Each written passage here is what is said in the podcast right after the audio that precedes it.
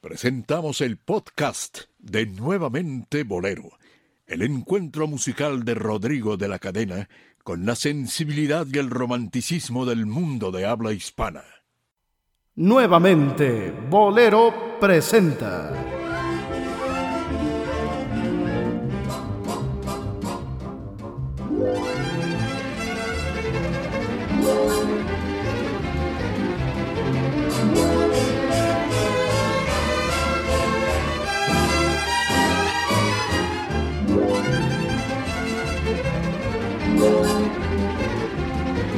Bohemios Necios.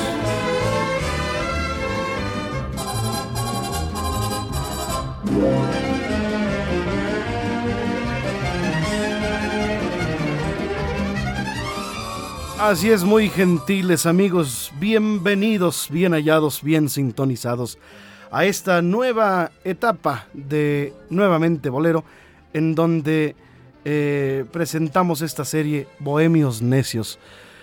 A sugerencia de Dionisio Sánchez Alvarado, a quien saludo con mucho afecto.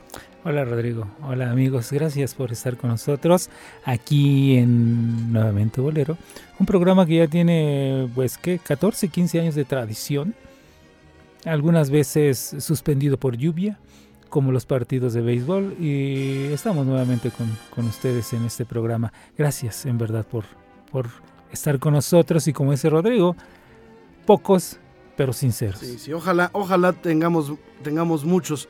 Bueno, no muchos, ¿verdad? Los necesarios, los suficientes, los indispensables. Exactamente. Porque este no es un programa para multitudes, y no nos cansamos de repetirlo. No es un programa para las masas. Es un programa para gente que le gusta escuchar buena música. No para la rasta. No, para los... Bueno, aunque hay por ahí uno que otro. Uh-huh. O un chavo banda, ¿verdad? Yo no soy chavo banda. Yo soy muy fresota. Bueno, por eso no queremos llegar a mucha gente. Queremos llegar a la gente precisa. Sí. A quienes admiramos.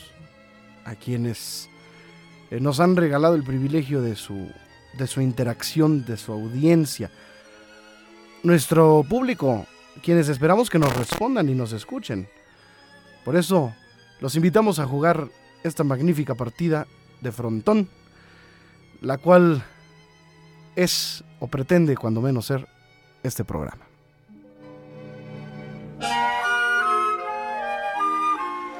Y hoy, mi querido Dionisio... Sí, Rodrigo. Nos toca que tú saques. Está del lado de la mitad de la cancha, de la que te corresponde a ti, pues lanzar la primera de la noche. Mira, yo creo que hoy podemos hablar de uno de los temas consentidos de este programa, que es Agustín Lara. Uno de los personajes que desde que surgió a la luz pública sus obras, sus canciones, siempre han dado que hablar, han sido controvertidos los temas, han sido controvertidas sus vivencias, sus mujeres... sus pasiones, sus vicios mismos, siempre fueron controvertidos, hasta su muerte, ¿no?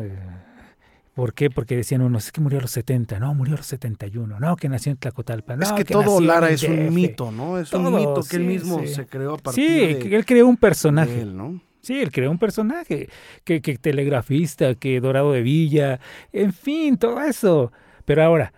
Yo no podría comprobarte que no fue parte de los Dorados de Villa. Yo no puedo hacer eso. Ni puedo decirte tampoco, no, ¿sabes qué? Que esa cicatriz que tenía, no es cierto, se la hizo caer, se cayó de chiquito. No, o sea, tampoco yo lo puedo comprobar, ni muchos lo pueden comprobar. Los detractores no lo pueden comprobar. Lo de sus canciones, si eran o no eran de él, tampoco lo pueden comprobar. Uh-huh. Pero lo que sí podemos comprobar, de alguna manera, es... ¿Cómo las canciones de Lara, lo que comentábamos antes de comenzar este programa? ¿Cómo es posible que las canciones de Lara, de la primera etapa, en un México en el cual hasta posiblemente un 75-80% de quienes gustaban de la música eran analfabetas, que no sabían leer, no sabían escribir, ¿cómo entendían a Lara? ¿Qué tenía Lara? O sea, ¿qué que tenía en sus armonías, en sus melodías, en su prosa, en su lírica, en todo. O sea, ¿qué es lo que tenía Lara en ese tiempo? Que fue atacado por unos y exitoso y llevado a la cima por otros, por una gran cantidad de gente. Que repito, muchos de esos que escuchaban y gustaban de Lara no sabían leer ni escribir. A ver, vamos por partes, mi querido Dionisio Sánchez Alvarado. A ver, aquí traje algún apunte muy a la Dionisio, ¿no? No venía preparado, pero... A ver. Si ustedes vieran atrás está el librero con todo cuanto se ha escrito de Agustín Lara. A ver. Bueno y malo, pero todo ahí lo tiene. Te voy a hablar de ese harén. Sí. Ese harén ilusorio que es Agustín Lara. Uh-huh. No dicho por mí, dicho por Monsi. Ah, por bueno. Monsiváis. Sí, sí. Dice, la densidad de los estereotipos es la facilidad de los comentaristas. De Lara, los mexicanos todo lo conocemos. Bohemia, sinceridad atroz, entrega saqueable a las mujeres, cursilería por cierto impecable, romanticismo estoico y al pie de la letra, mitomanía sentimental, inspiración a raudales, caballerosidad como derroche, magnificencia sin límites. El personaje ha cuajado, mírenlo allí, tocando el piano hasta el amanecer, con la mirada al pie de la ilusión, gratificándose con el aroma de una magnolia de suave matiz, fumando y bebiendo, mientras desgrana versos y notas al oído de una diosa. La leyenda de Lara reúne todos los requisitos. Es pródiga en anécdotas culminantes, deletrea una sensibilidad colectiva, convoca la burla fácil y el reconocimiento sardónico, exige de los fieles una aguda sinceridad para padecer el amor. Allí está Lara, pianista de burdel a quien una prostituta le infligirá la cicatriz indeleble. Profeta en su tierra y veracruzano profesional, el esposo de María Félix y de otras 9 mujeres. El aficionado a los estímulos del coñac y la droga. El enamorado de España. El hombre que no le tuvo miedo ni a los sentimientos ni a su expresión febril. Ahí está. La primera canción de la noche, Dionisio. ¿Te parece que la escuchemos? Claro, sí. Es una canción de 1932. De lo primero de Lara, que es 28 más o menos. 28, sí. Vamos a escuchar una canción que yo creo que es Art Deco.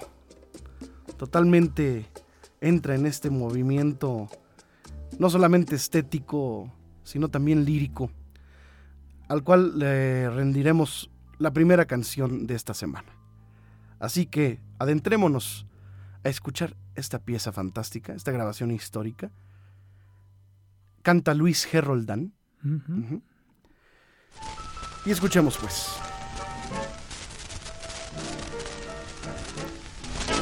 El licor y flores de satén, envuelta en pétalos de flor y aromas de Guerlain. Yo viví mi novela infantil y tuve la caricia del crespón y el mimo del chifón.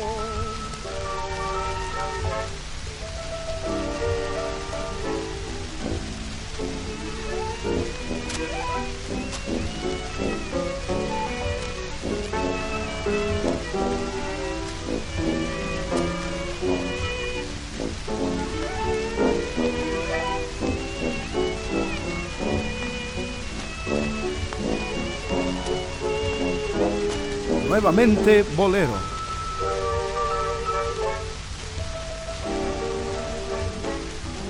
Muñeca, mi figurín de vanidad. Muñeca, hecha de seda y de cristal. No sabes para qué sirve el corazón, ni sufres los pesares, ni sientes los desvelos, ni has sentido los celos que da la traición. Muñeca, juguete del mejor boudoir, encanto de verte luz en el mirar. Muñeca, florecita de tentación, tú no puedes querer porque no tienes alma de mujer.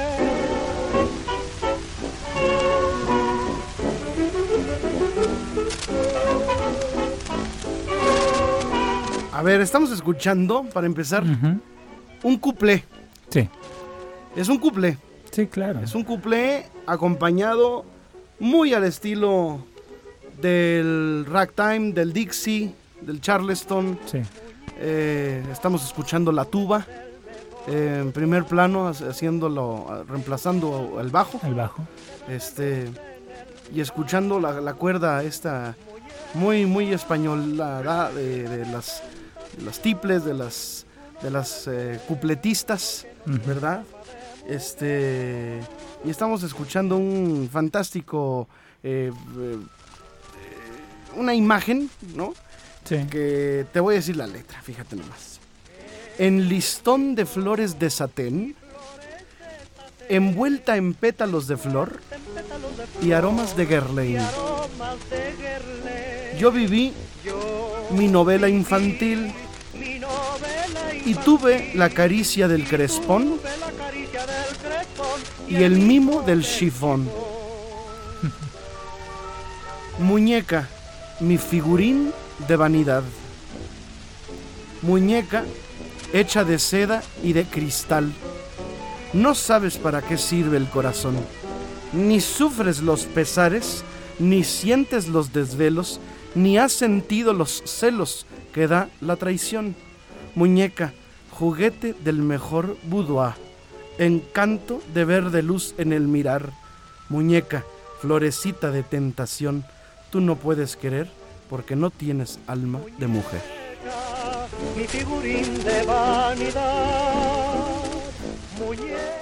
A ver, ahí te la dejo. Mira, tendría que recurrir a algún texto que tampoco yo venía preparado. A ver. Voy a quitarme los lentes porque de pronto leo mejor ya sin lentes que con lentes. Bueno, es que tú vas haciéndote joven. Decía Manuel M. Ponce, compositores como Agustín Lara hay por centenares en todo el mundo. En París se hallan canciones que se cantan en el cabaret que nadie les hace caso. Esta no es música híbrida, no es música híbrida, es mediocre. Una copia servil de lo que hacen músicos extranjeros. Y esta es nuestra tristísima situación. Yo no sé. Ya ve usted, los periódicos, el radio. El radio sobre todo, decía Manuel M. Ponce acerca de la obra de Agustín Lara. Pero yo insisto, ¿cómo es posible que con estos textos, estas canciones... Estamos hablando de que la grabación es del 32-33, ¿no? Más o menos, dices. Es 32, exactamente. 32, ok. Es la única grabación que hay de Muñeca. De Muñeca. La hizo Luis G. Roldán en Pirles. Pero fíjate, qué curioso, en 1932 estaba Agustín Lara actuando junto con Esperanza Iris en el Teatro Esperanza Iris, debutaba y acompañando, haciendo canciones para Toña la Negra. O sea, qué diferencia de obra de Agustín Lara, ¿no? Lo que cantaba Toña en ese momento y lo que estamos escuchando. O sea, dos formas diferentes de ver la música. De pronto, mira, ¿no? Yo nada más te voy a decir algo. En 1932, Agustín Lara ya había escrito Granada. Uh-huh. Agustín Lara ya había sido grabado por Pedro Vargas, ¿sí? Por Néstor Mesta Chaires. Estamos hablando de Alfonso Ortiz Tirado, ¿sí? Juan Arbizu, Ana María Fernández. Ya había compuesto boleros, tangos, muchos tangos, por cierto, foxes, y tiene muchas canciones, incluso jaranas, como Amapolita, que es de ese año. Entonces, Brujería, por ejemplo, es una de estas canciones que tienen este barroco, ¿no?, en su poesía. Entonces, hay un lenguaje muy florido, ¿no? Sí, claro.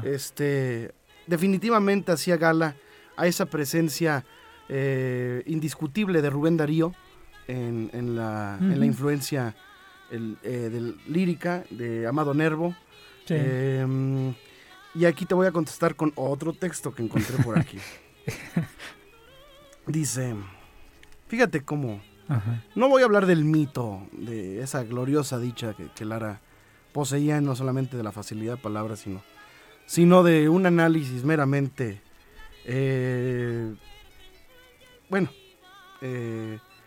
literario de su obra. Canta, oh musa, las horas del Peleida Darío. Una herencia, una definición del siglo XIX. La religión de la poesía. Durante más de un largo siglo latinoamericano, la poesía es, masivamente, instrumento de uso cotidiano, prueba irrefutable de la calidad cultural, el alcance social de una velada hogareña, de modo principal, el mayor acervo ideológico para medirse con el amor, la adversidad, la vida interior. Los analfabetos retienen piadosa y cuantiosamente los versos y los absolutamente ajenos a las musas suelen vivir bajo el influjo de poemas y actividades poéticas que casi de seguro jamás hayan oído comentar. Que el fenómeno es internacional lo prueba Víctor Serge, al recapitular, hablando de la década del 10, dice: he pensado a menudo desde entonces que la poesía sustituía para nosotros a la oración. Hasta tal punto nos exaltaba, hasta tal punto respondía en nosotros a una constante necesidad de oración. El poeta y príncipe evidente, acaparador de los vocablos sublimes, factor imponderable en el mundo preicológico. Ser poeta, dice Amado Nervo en Revisión de Valores, es una predestinación. Es realizar a Dios en el alma, es convertirse en templo del Espíritu Santo. A las obras de Acuña, Plaza, Díaz Mirón, Gutiérrez Nájera, Juan de Dios Pesa, Nervo, Manuel José Otón, el público mexicano llega transido de respeto y memorización amorosa para ver sintetizadas o esbozadas o magnificadas las relaciones internas y externas de una sociedad con sus saberes espirituales. Aquí estamos hablando de esa identidad. Y de con quién están comparando, en este caso Carlos Monsiváis, a Lara, con una influencia indiscutible de esas. A ver, ¿con qué juicio Manuel M. Ponce, sí, que era un enorme músico, sí, sobre todo recopilador, ¿no? Sí, claro. Recopilador y sí, que firmaba las canciones, sí, porque varias como canciones suyas, que dan como suyas. Ese sí. Firmaba las canciones suyas. No tiene una sola canción que sea de él. Sí, claro. Sí, podrán ser arreglos o reinterpretaciones o rearmonizaciones, pero líricamente no tenía nada que dar. No voy a poner en tela de juicio, no voy a cuestionar sus arreglos, sus estudios para guitarra, para piano, como el gran músico clásico que fue. Pero, por Dios, Lara tenía una fama abrumadora. Sí. Y entonces yo no creo que eso le gustara mucho a Ponce, ¿no? Ahora, si en 1949 decían de Agustín Lara en el periódico Nacional en 1949, si Agustín Lara hubiese seguido el ejemplo de Wagner, Liszt o Bela Bartók, quienes nos han señalado con precisión cuán maravilloso es lo que el pueblo concibe, hubiera hecho mucho bien a su patria con su producción musical. Podemos decir que el músico poeta equivocó el lugar de nacimiento, pues en lugar de haber nacido en Veracruz, debería haber nacido en cualquier provincia de España. Agustín Lara no ha podido adentrarse en el espíritu del pueblo. Eso decían en 1949, en el periódico Nacional.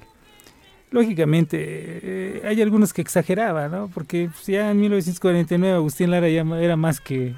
El propio ya había aceptado, sí, ya se había aceptado como cursi. Sí, Él se había aceptado como cursi al final de varios años de recibir ese trato despectivo de muchas críticas. ¿Y a cuántas películas se había hecho Lara? ¿Ya cuántas canciones, cuántos discos, cuántos éxitos ya tenía? ¿Cuántas temporadas en teatros, en muchos teatros? Ya era un personaje nacional de culto. Pero sí, te voy a decir algo. ser cursi no es cosa fácil, ¿eh? Ah, claro que no. Ser cursi, ya cualquiera le dice cursi a cualquier miel sin sentido, pero el cursi es un cúmulo de recursos expresivos, de una búsqueda laberíntica, sí, ¿verdad? Rebuscada a veces, tal vez. Es como el hacer reír, de un lenguaje, tampoco, ¿no? O sea, no es fácil hacer reír a la gente, ni es fácil hacerle sentir... Hacer llorar cualquiera, ¿eh? Sí, sí. Pero hacer reír es otro. Y ser tema. Cursi, como tú dices, también conlleva un gran esfuerzo. Pero ¿qué tipo de cursilería estamos hablando si es que así reducimos la obra de Lara? A eso la llevamos, ¿no? Sí. Yo creo que es un héroe de la metáfora, Agustín Lara. Es un alma muy elegante, muy, muy refinada. Uh-huh. Lo vemos aquí en Muñeca, ¿no? Es un hombre, es un Lara muy afrancesado, es un Lara que te estás retratando a una mujer que sí puede ser fresona, ¿no? En aquel entonces, por llamarle de una manera así coloquial, sí, sí, y decirle muñeca, eres una muñeca, tú no sabes querer y eres una florecita de tentación, que nada más es la letra solo te la está diciendo, ¿no? Uh-huh. Tú no sufres los pesares, tú no sientes los desvelos, no has sentido los celos que da la traición, ¿no? Tú no puedes querer, porque no tienes alma de mujer, eres una muñeca, un figurín de vanidad, ¿no? Uh-huh. Hecha de seda y de cristal. Por cierto, aquí esta canción una vez más vuelve a pues nos reafirma el gusto por los ojos verdes, los ojos claros que tenía Agustín Lara en sus musas, ¿no? Aquí dice, juguete, sí, del mejor boudoir, encanto de verde luz, ajá, en, sí, el mirar, uh-huh, muñeca, florecita de tentación, ¿no? ¿Qué te parece si vemos otra canción de estas y me dices, sí, claro, tu punto de vista? Es una canción que Lara escribió en femenino, así mismo, uh-huh, ahí te va. Es la voz de Ana María Fernández. Tal cual vamos a escucharla. Así le escribió Lara, ¿eh? No creas que le cambió. Que le cambió el género. Ajá. Sí. Una canción en femenino, pero que puede quedar perfecto para un hombre, ¿eh?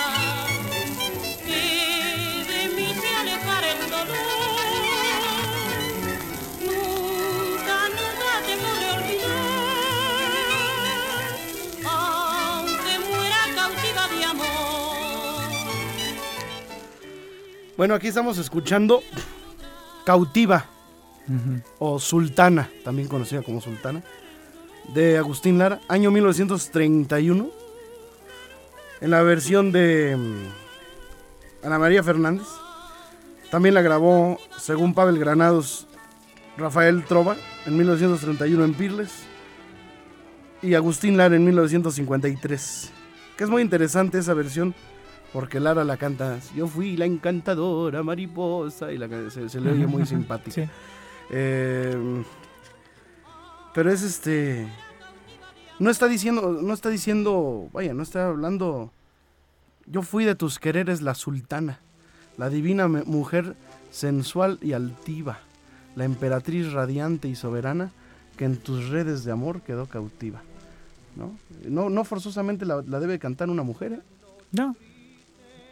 Yo está poniéndose en tercera persona, ¿no? Sí, claro, aparte, yo creo que decías, de pronto se nos olvida la época exactamente de ubicar las canciones, en este caso de Agustín Lara, este tipo de canciones, en la época en la que fueron creadas y su contexto social, cultural, y cómo era en ese tiempo, en este caso México, cómo era Francia, ¿no?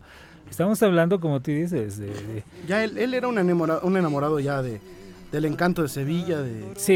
De París. De todo, o sea... Ya había escrito parte de la suite, sí, o sea, de la suite de Oriente.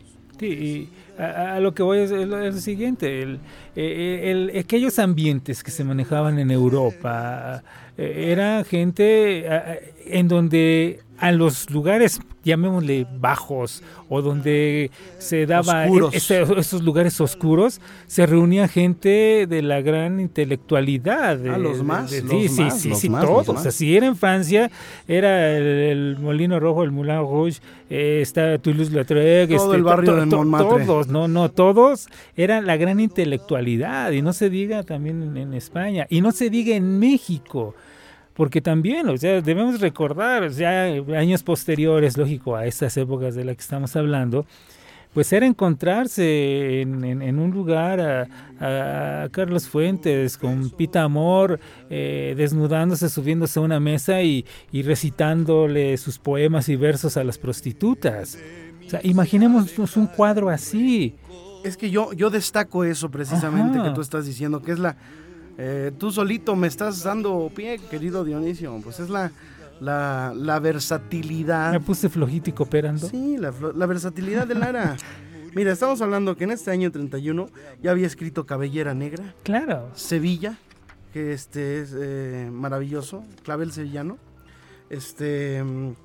Había escrito, aquí tengo, por ejemplo, A tus pies, ¿no? Que es un poema al pie chiquitito como un alfiler, ¿no? Sí.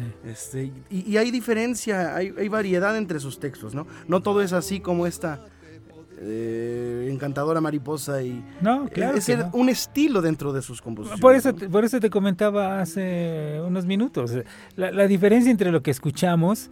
Ya había escrito Santa. Con Ana María Fernández, Santa, a lo que le escribía a Toña la Negra. Sí. Era totalmente diferente, y estamos hablando de la misma época. Claro, de la misma época. Sí, así es. O sea, realmente, o sea, reconocer que sí había un gran conocimiento de, musicalmente hablando, de estilos, de lo que era la literatura. Bueno, ¿y tú cuál es la respuesta que le das? ¿Por qué mucha gente que no sabía leer, que no sabía escribir, sí hacía suya? ¿Tú no crees que de alguna manera estas canciones despertaban el interés? Ah, claro. Por agarrar un diccionario y... Mira, ahí es que tenemos, repito, cuando hablamos de canciones tenemos que... Bueno, la gente de antes leía más poesía que ahora. Mira, es que tenemos que irnos al contexto que se dio en la política, en la cuestión cultural, económica, social, de aquellos años en que se van dando cada canción o cada estas obras o cada compositor. Estamos hablando de que de los 20, de los 30, en una época en la que José Vasconcelos emprende la gran cruzada para alfabetizar al pueblo, ¿sí? Y entonces surge también en los 30, surgen, y lo he comentado muchas veces, los famosos pepines, el Paquito, el Pepín, todas estas revistas. Y la literatura de puesto. Entonces se llegó a dar barata. El caso en el cual, pero leías a los clásicos. Sí. Curiosamente, había Gabriel Vargas y muchos, Bismarck Mier. Y lo hemos dicho aquí, ¿no? A veces las propias... revistas y periódicos te iban mandando un suplemento, bueno, fragmentos de, ya venían hasta las hojas para que tú las fueras armando y terminaras con una novela o con un libro de poesía. Y ¿no? tuvo mucho éxito, te digo, esas revistas te venían los grandes clásicos, Romeo y Julieta, te venían, en fin, obras de Shakespeare, de no sé qué tanto, y el famoso Continuará, que llegó un momento dado que una revistita de estos pepines llegó a tener, aunque se vendía 500,000 en un día, pero estiman que 6 millones de personas leían el número de hoy del Pepín. O sea, 6 millones de personas, y de ahí se enteraban, leían fragmentos, de obras clásicas. La misma obra de Agustín Lara se hizo en revista, la vida de él o sus aventuras y bla, bla, bla. Y ahí se enteraba y la gente quería saber qué es lo que pasaba y aprendían a leer. Pero leían, los clásicos mexicanos, los grandes poetas, es lo que se leía. O sea, no leían cualquier cosa. Por eso es de que después todo esto enriqueció el gusto por estas canciones, ¿no? Ya los posteriores compositores pues nos dieron mucho, mucho también. Conclusión, Dionisio Sánchez Alvarado. Que ese México era otro, compositores eran diferentes, eran épocas distintas y que, pues para bien o para mal, siempre se va a discutir la obra de Agustín Lara, pero yo creo que siempre va a salir avante, porque repito, podrás tener muchas cosas en contra de Agustín, pero no se las puedes comprobar, ¿no? Realmente, o sea, puedes hablar. Yo me despido con parte de una entrevista que le dio a un periodista de la revista Siempre en 1960, 10 años antes de morir. José Natividad Rosales se llamaba el periodista.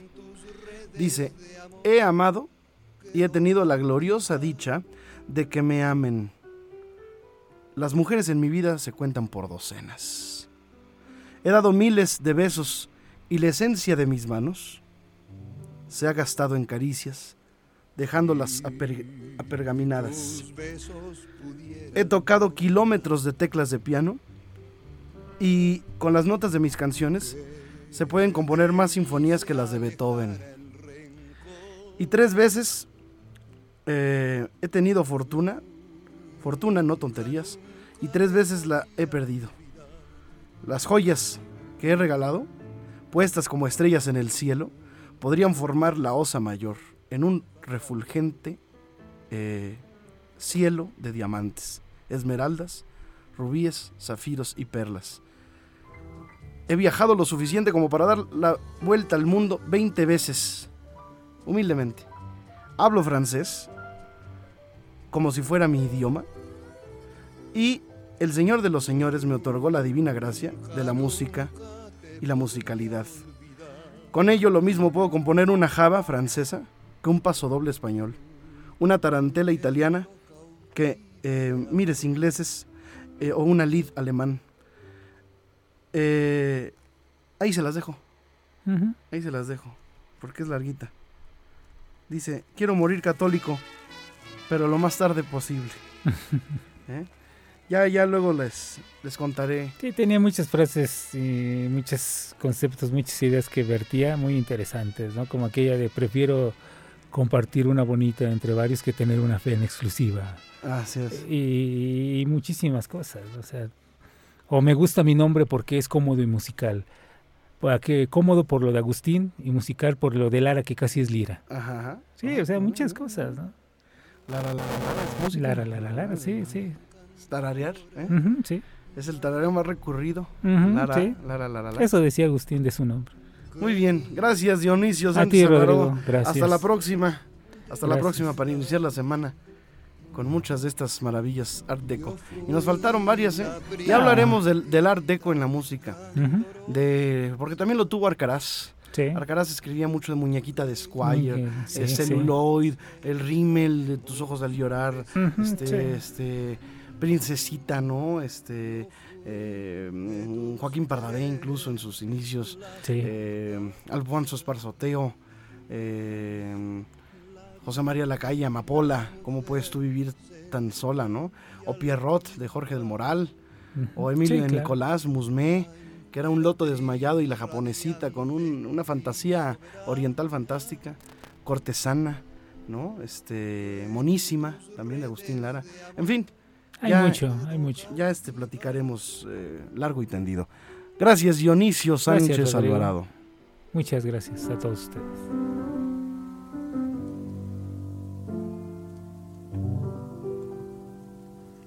Si tus besos pudieran lograr que de mí se alejara el rencor, nunca te podría olvidar, aún muriendo cautiva de amor.